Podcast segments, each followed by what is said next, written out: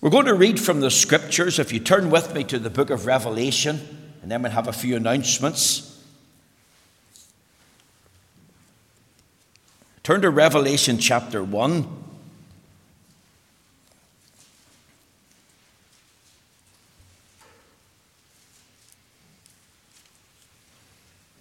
Revelation chapter 1.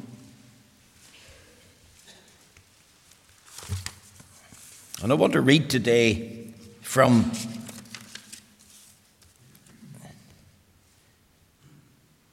the verse 9. Revelation chapter 1, verse 9. If you found the place, let's hear the word of the Lord, reading, of course, from the authorized version. Revelation chapter 1, verse 9. I, John, who also am your brother and companion in tribulation and in the kingdom and patience of Jesus Christ, was in the isle that is called Patmos for the word of God and for the testimony of Jesus Christ. I was in the Spirit on the Lord's day and heard behind me a great voice as of a trumpet, saying, I am Alpha and Omega, the first and the last. And what thou seest, write in a book, and send it unto the seven churches which are in Asia, unto Ephesus, and unto Smyrna and unto Pergamos, and unto Thyatira, and unto Sardis, and unto Philadelphia, and unto Laodicea. And I turned to see the voice that spake with me, and being turned, I saw seven golden candlesticks. And in the midst of the seven candlesticks, one like unto the Son of Man, clothed with a garment down to the foot, and girt about the paps with a golden girdle. His head and his hairs were white like wool, as white as snow, and his eyes were as a flame of fire, and his feet like unto fine brass as if they burned in a furnace, and his voice as the sound of many waters. And he had in his right hand seven stars, and out of his mouth went a sharp two edged sword, and his countenance was as the sun shineth in his strength. And when I saw him, I fell at his feet as dead. And he laid his right hand upon me saying unto me, Fear not, I am the first and the last. I am he that liveth and was dead, and behold, I am alive for evermore. Amen. And have the keys of hell and of death. Write the things which thou hast seen, and the things which are, and the things which shall be hereafter the mystery of the seven stars which thou sawest in my right hand, and the seven golden candlesticks. The seven stars are the angels of the seven churches, and the seven candlesticks which thou sawest are the seven churches. Amen. We know the Lord will stamp with his own approval and blessing this reading of the Holy Scriptures. Now, my text this morning is taken from Revelation chapter 1 and the verse 15. And the first part of the verse says, And his feet, like unto fine brass, as if they burned in a furnace. And my theme today is gazing on the most beautiful feet in the world.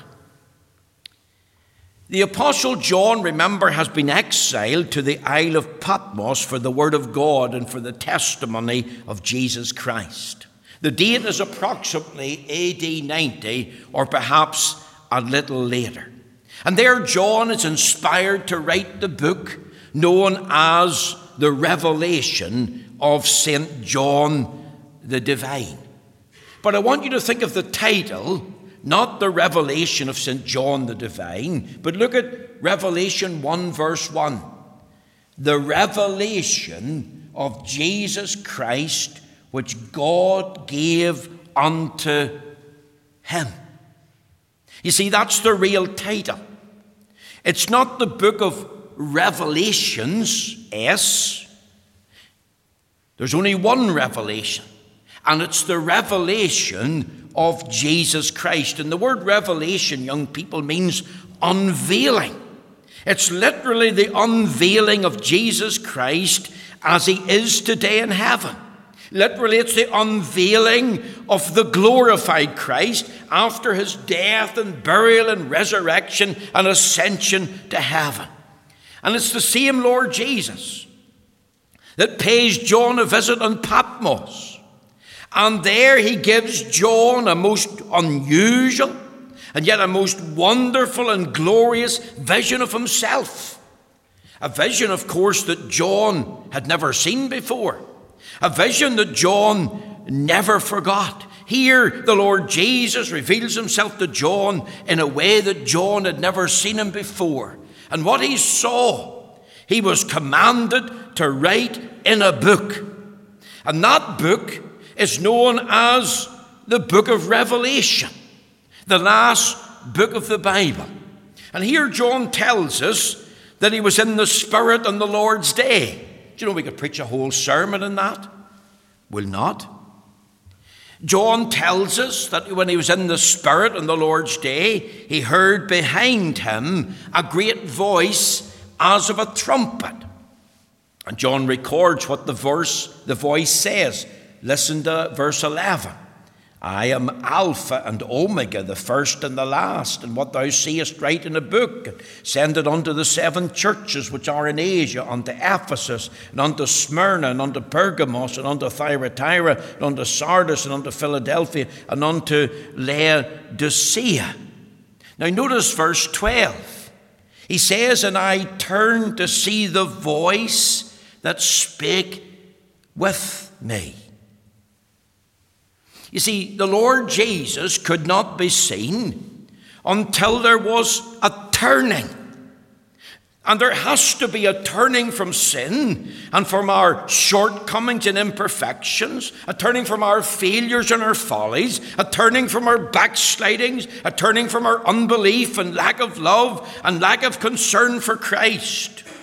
And when we turn in response to his voice, then, being turned, like John, we can see Christ as he is today. And what follows when John turned is a most wonderful, glorious, unique vision of the Master. Here's a wonderful portrait of Christ, a portrait that no earthly artist could ever paint with paint. Think of John. He's been with the Lord Jesus for three and a half years. During that time, they had walked together and talked together. They had ate together. They had sat down together. They had worked together. And yet, John had never seen him in this way before. This was a new vision. This was a different view of Christ. This was even beyond what John had already experienced in the Mount of Transfiguration. This was a vision of the glorified Christ in heaven. When John heard the voice behind him as of a trumpet and turned to see that voice, upon being turned, now look at your Bible, what did he see? Look at verse 12. And being turned, I saw what? Seven golden candlesticks. Now, the word candlesticks there means lampstands. In verse 13, we read, And in the midst of the seven candlesticks, one like unto the Son of Man, clothed with a garment down to the foot, and girt about the paps with a golden girdle.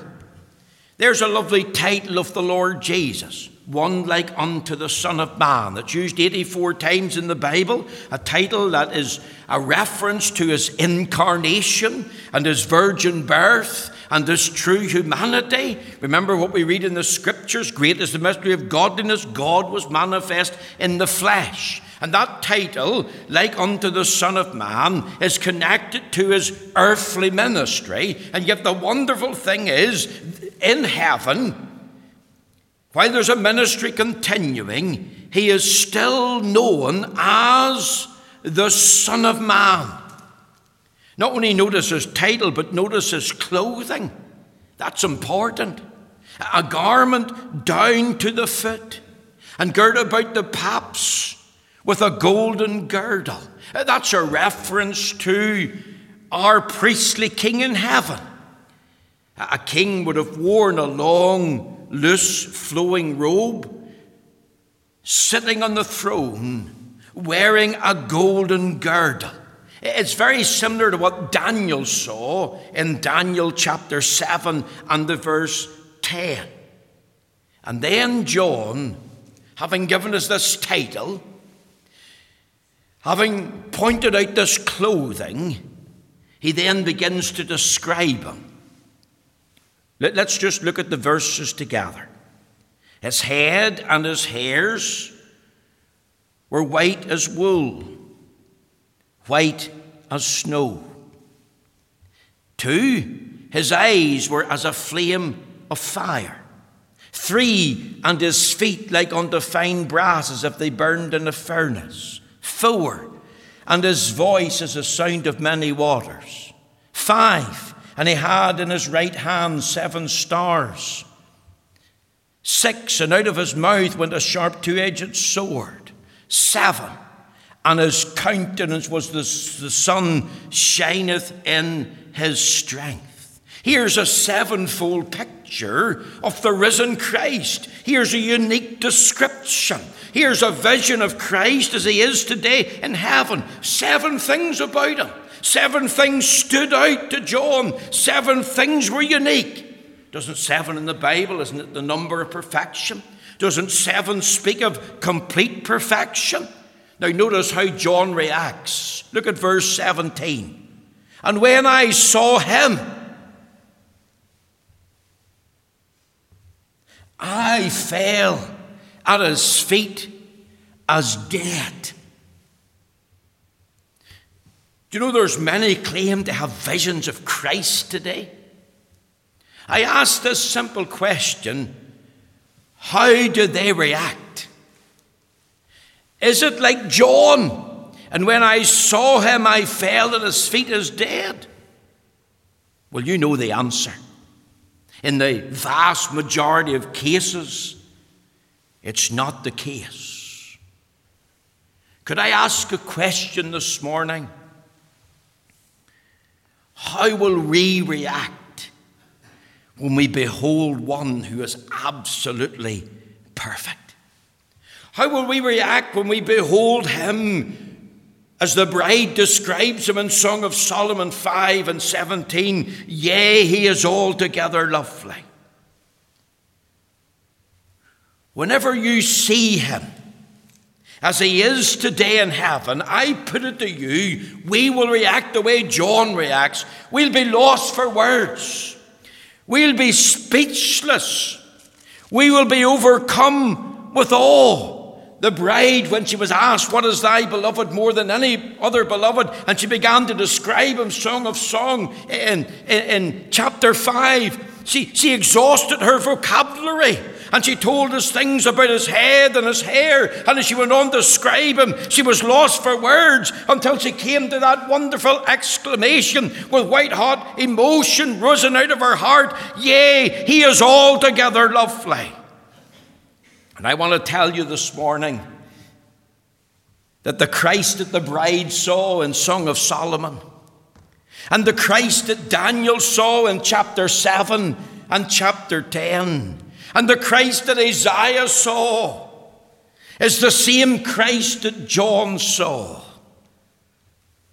And when you and I look on him, Not only with the eye of faith, but look on him literally one day when we see him. We'll have the same reaction. Now, this morning, I had thought of doing a series of things looking on our lovely Lord, but I just want to think of one of these seven things that John saw and uniquely described, and that is his feet. Now, look at the text, verse 15. And his feet like unto fine brass, as if they burned in a furnace.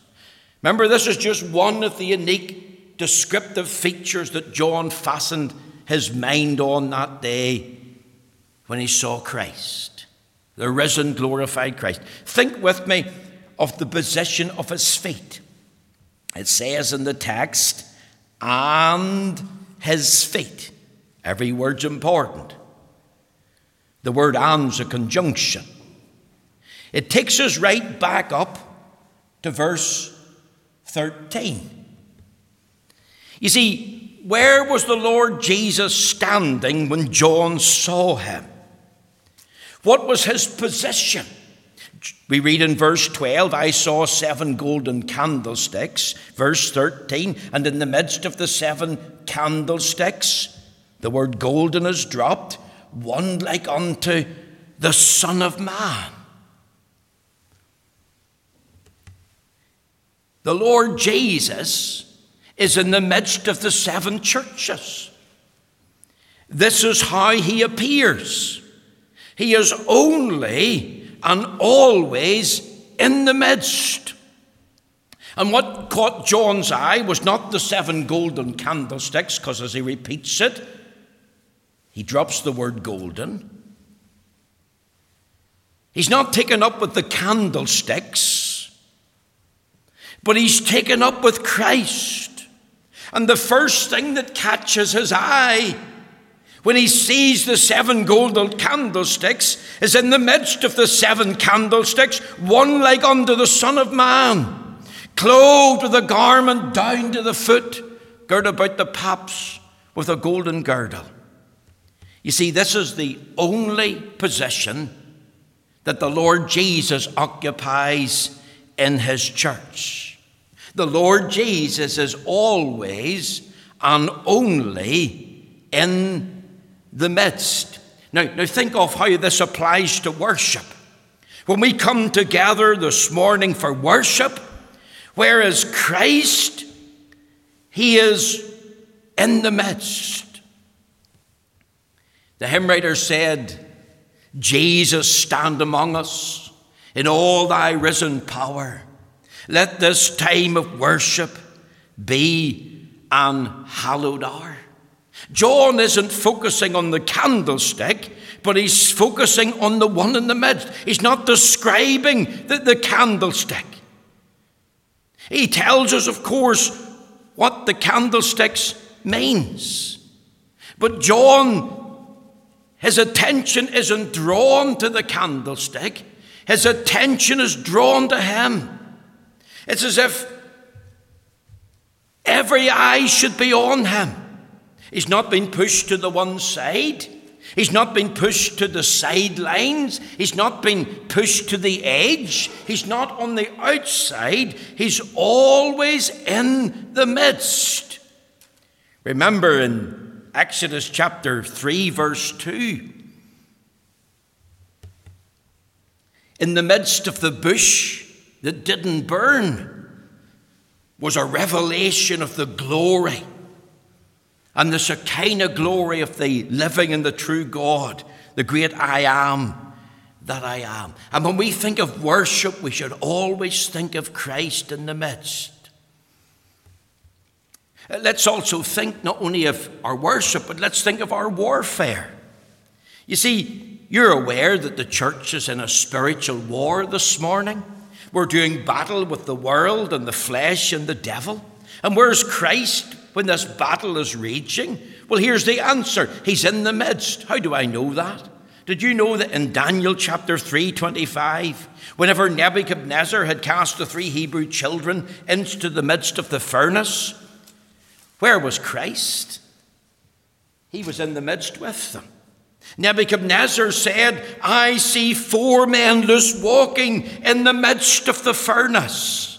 And you see, whenever the church goes through the fire and the flood, when you go through the fire and the flood, he doesn't desert his people. He stands by us.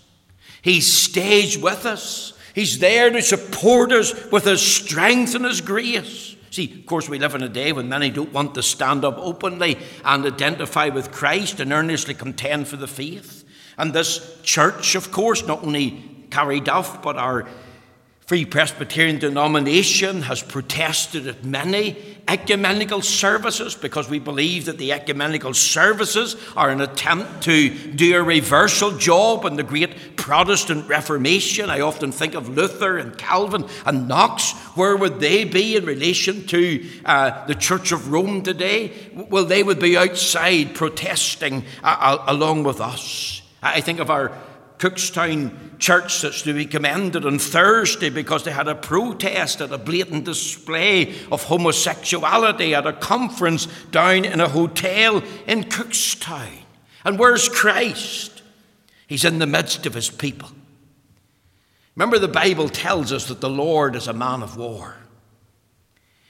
Also, think this morning of waiting on Christ. If you turn over there, and I, I, haven't time this morning to turn to every reference, I would love to. Um, we'll think of this theme again, but turn over there to Matthew chapter 18. And we read there in Matthew 18, verses 19 through to 20.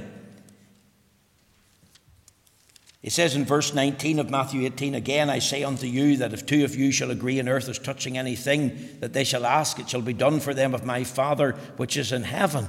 For where two or three are gathered together in my name, there am I in the midst of them. Do, do you see that?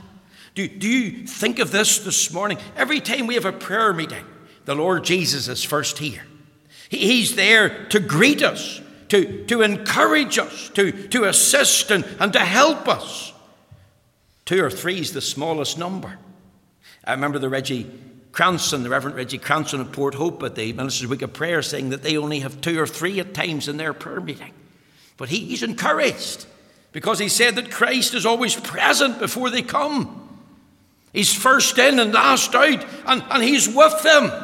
And therefore, they can take encouragement from the Word of God where two or three are gathered together in my name. There am I in the midst of them. You see, it's in my name. Of course, that demands comprehension and thought of who Christ is.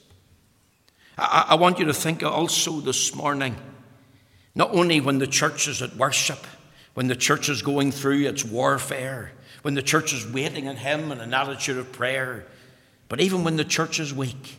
Turn over there to John chapter 20. Look with me, John chapter 20.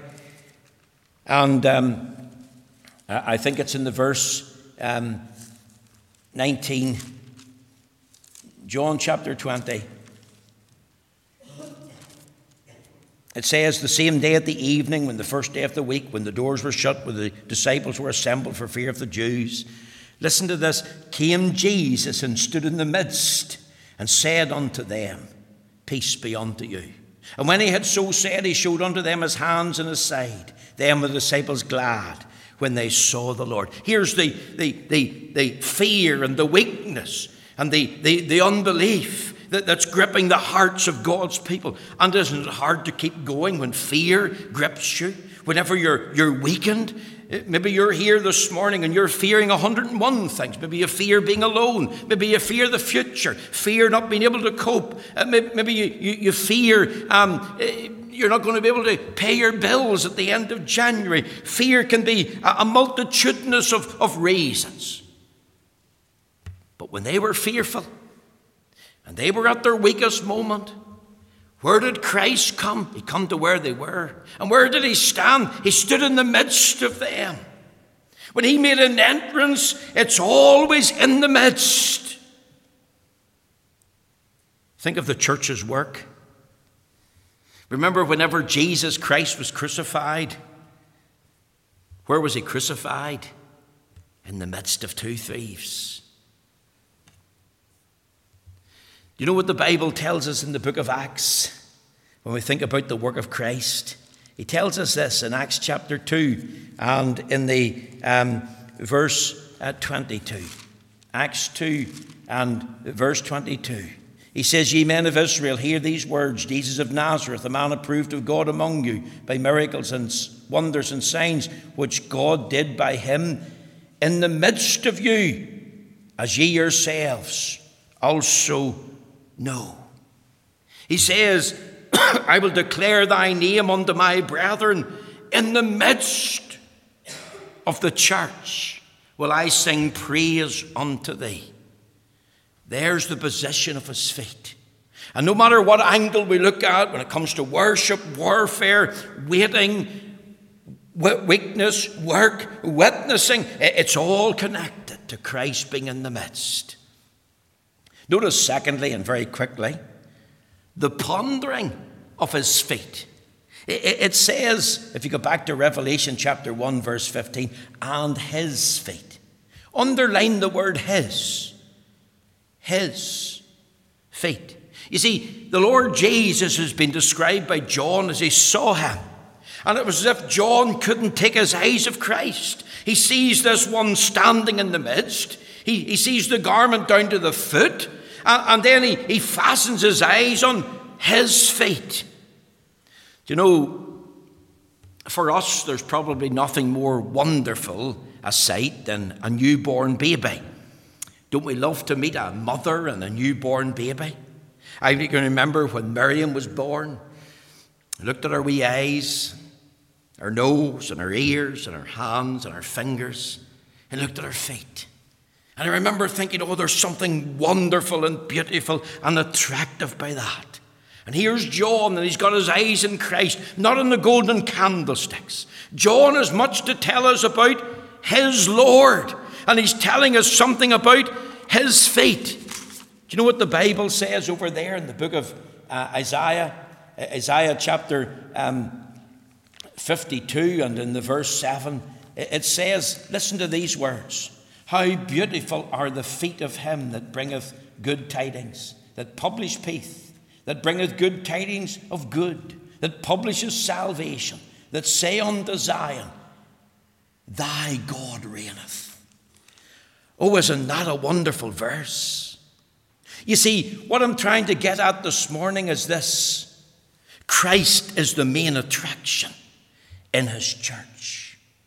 And no matter what angle we look at Christ, whether it's his work of procuring salvation, whether it's his walk with his people, whether it's his worth as the Son of Man and Son of God, no matter what aspect you look at Christ, Christ is the main attraction in his church. Because this is this description here in Revelation. It's all about Christ. It's about his head, his hair, his voice, his face, his feet. You see, isn't it sad today that so many churches have lost sight of Christ? Isn't it sad today that so many churches are not preaching Christ, they're not presenting Christ, they're not promoting Christ?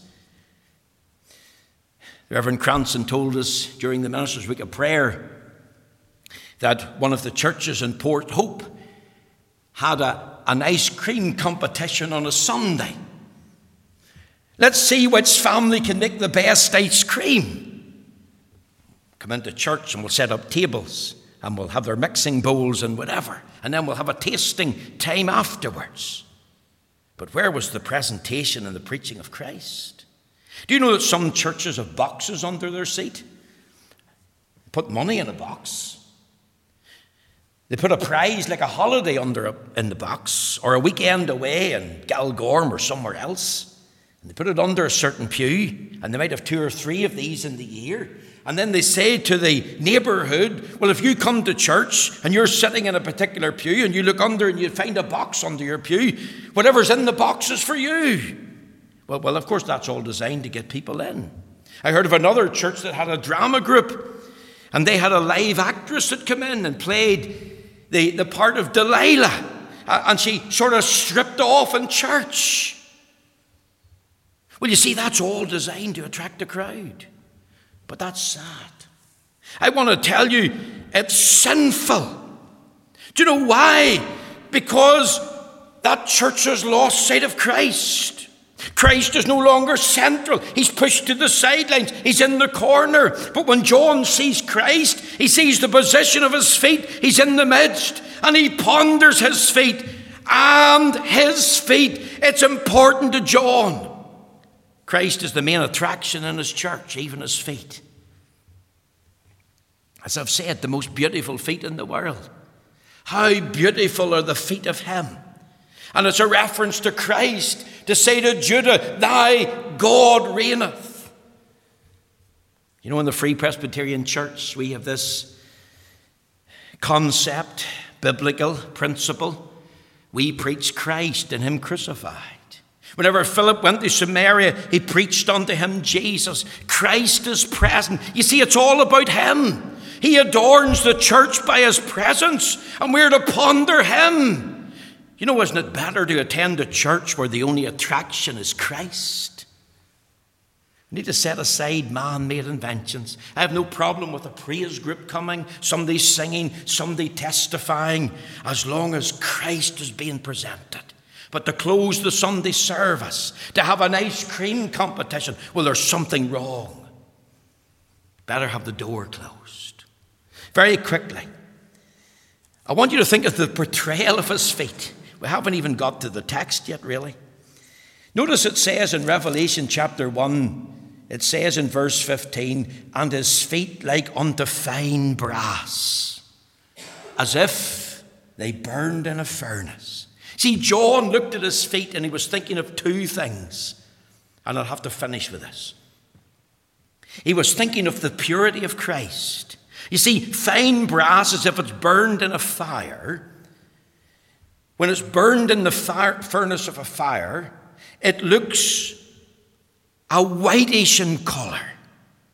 In fact, the margin gives us the rendering, and his feet like unto white copper. In other words, whenever it's burnt, it's burnt white. Doesn't whiteness speak of purity? Remember what we read in the book of Revelation, chapter 19 and verse 8?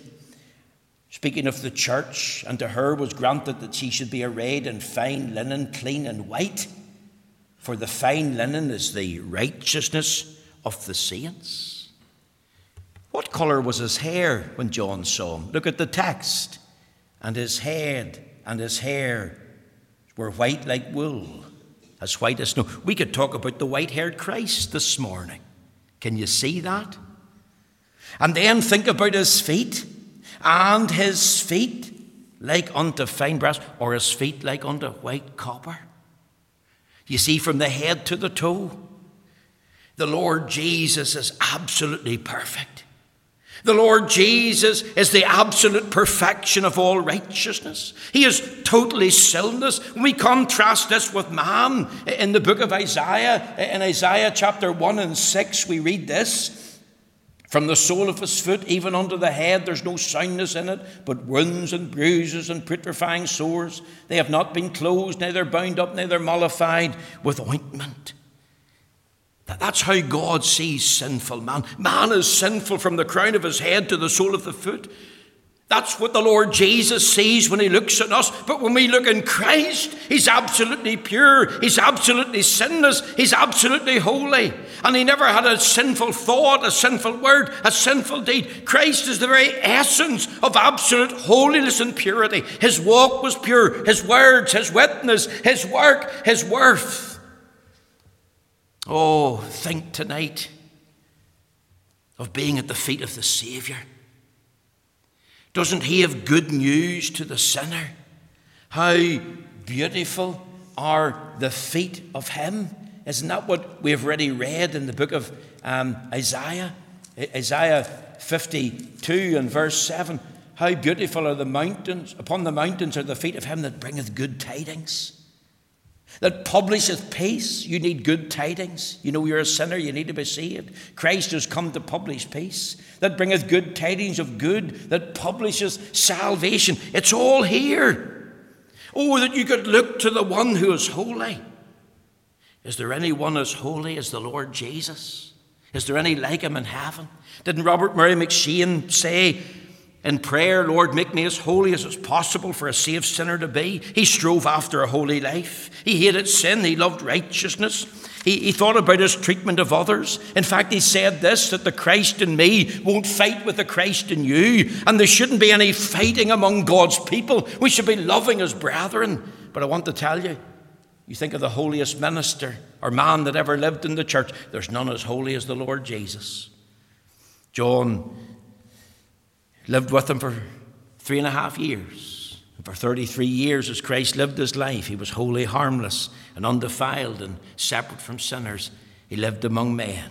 In, in fact, the book of Isaiah uh, tells us in, in Isaiah uh, chapter 60 and in the verse um, 13, it, says in Isaiah 60 and 13, The glory of Lebanon shall come unto thee, the fir tree, the pine tree, and the box together to beautify the place of my sanctuary and I will make the place of my feet glorious.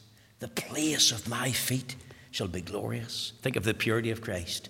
Now think of this, and we have to finish. Think of the power of Christ. Fine brass, you know it's a symbol of power. Jeremiah 1:18 talks about making Jeremiah like a brass wall against the inhabitants of Jerusalem and the people of Judah. Micah chapter 4, verse 13 talks about the, the horses having hoofs of brass. You see, the shoes weren't coming off. Hoofs of brass that had power to defeat the enemy. And I want to say to you this morning as we finish Christ is not only all pure, but he's all powerful. He has power to save. Think of the brazen serpent that was raised up on the pole in the midst of the camp of the Israelites. Didn't the Lord Jesus tell Nicodemus in John chapter um, 3, uh, verses uh, 14 and, and 15. Um, he, he said in John 3 these words, and as Moses lifted up the serpent in the wilderness, even so must the Son of Man be lifted up, that whosoever believeth in him should not perish, but have everlasting life. Look and live. That's what the children of Israel were told. Look to the brazen serpent and the pole raised up in the midst of the camp. You'll be saved. See, the Lord Jesus is power to save. Save you this morning if you look to Him and live. Remember the tabernacle? What was the first item of furniture in the tabernacle? It was the brazen altar. That was the place where the, the coals and the fire was lit, where the sacrifice was placed, where the offering for sin. And I want to tell you this morning the fire of God's wrath burned at the cross. And it burned on Christ. And the symbol of God's wrath and his indignation against um, sin, Christ stood in the furnace of that wrath. He bore the punishment of our sin so that we could be saved from sin's power and penalty and never be in hell. He is power to save. I'm going to tell you this as we finish. He is power to slay.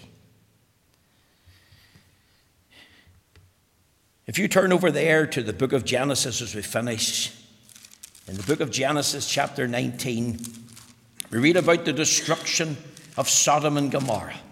And remember, Abraham had prayed for the, about the destruction of Sodom and Gomorrah. He started at 50 and he went down to 10 righteous. God sent two angels to destroy uh, Sodom and Gomorrah. And the Bible tells us there in Genesis chapter 19 um, that the smoke of the torment of Sodom and Gomorrah went up like a furnace. It says in Genesis 19:24, Then the Lord rained upon Sodom and Gomorrah brimstone and fire from the Lord out of heaven and he overthrew those cities and all the plain and all the inhabitants of the cities and that which grew upon the ground. Verse 28 And he looked towards Sodom and Gomorrah and toward all the land of the plain and beheld, and lo, the smoke of the country went up as the smoke of a furnace. The terrible destruction of Sodom and Gomorrah. Here's a description of the judgment of God the smoke of a furnace. The Lord Jesus is power to save, but he's power to slay. And what a terrible thing it would be to end up in hell. And the Lord Jesus, your enemy, not your Saviour. The portrayal of his feet. We'll have to stop there. I was thinking about the place at his feet. John says, When I saw him, I fell at his feet as one that was dead. Where did he fall? It was at his feet. And that's the place that we should be. That's the place that we should take at the feet of Jesus. Have you taken your place as a sinner at the feet of Jesus? Have you cried out, Lord, save me? Is Christ your Lord and King? Have you got your gaze on Him? That you're full of Him? That you want to get a sight of your lovely Lord? I pray that the Lord will give us grace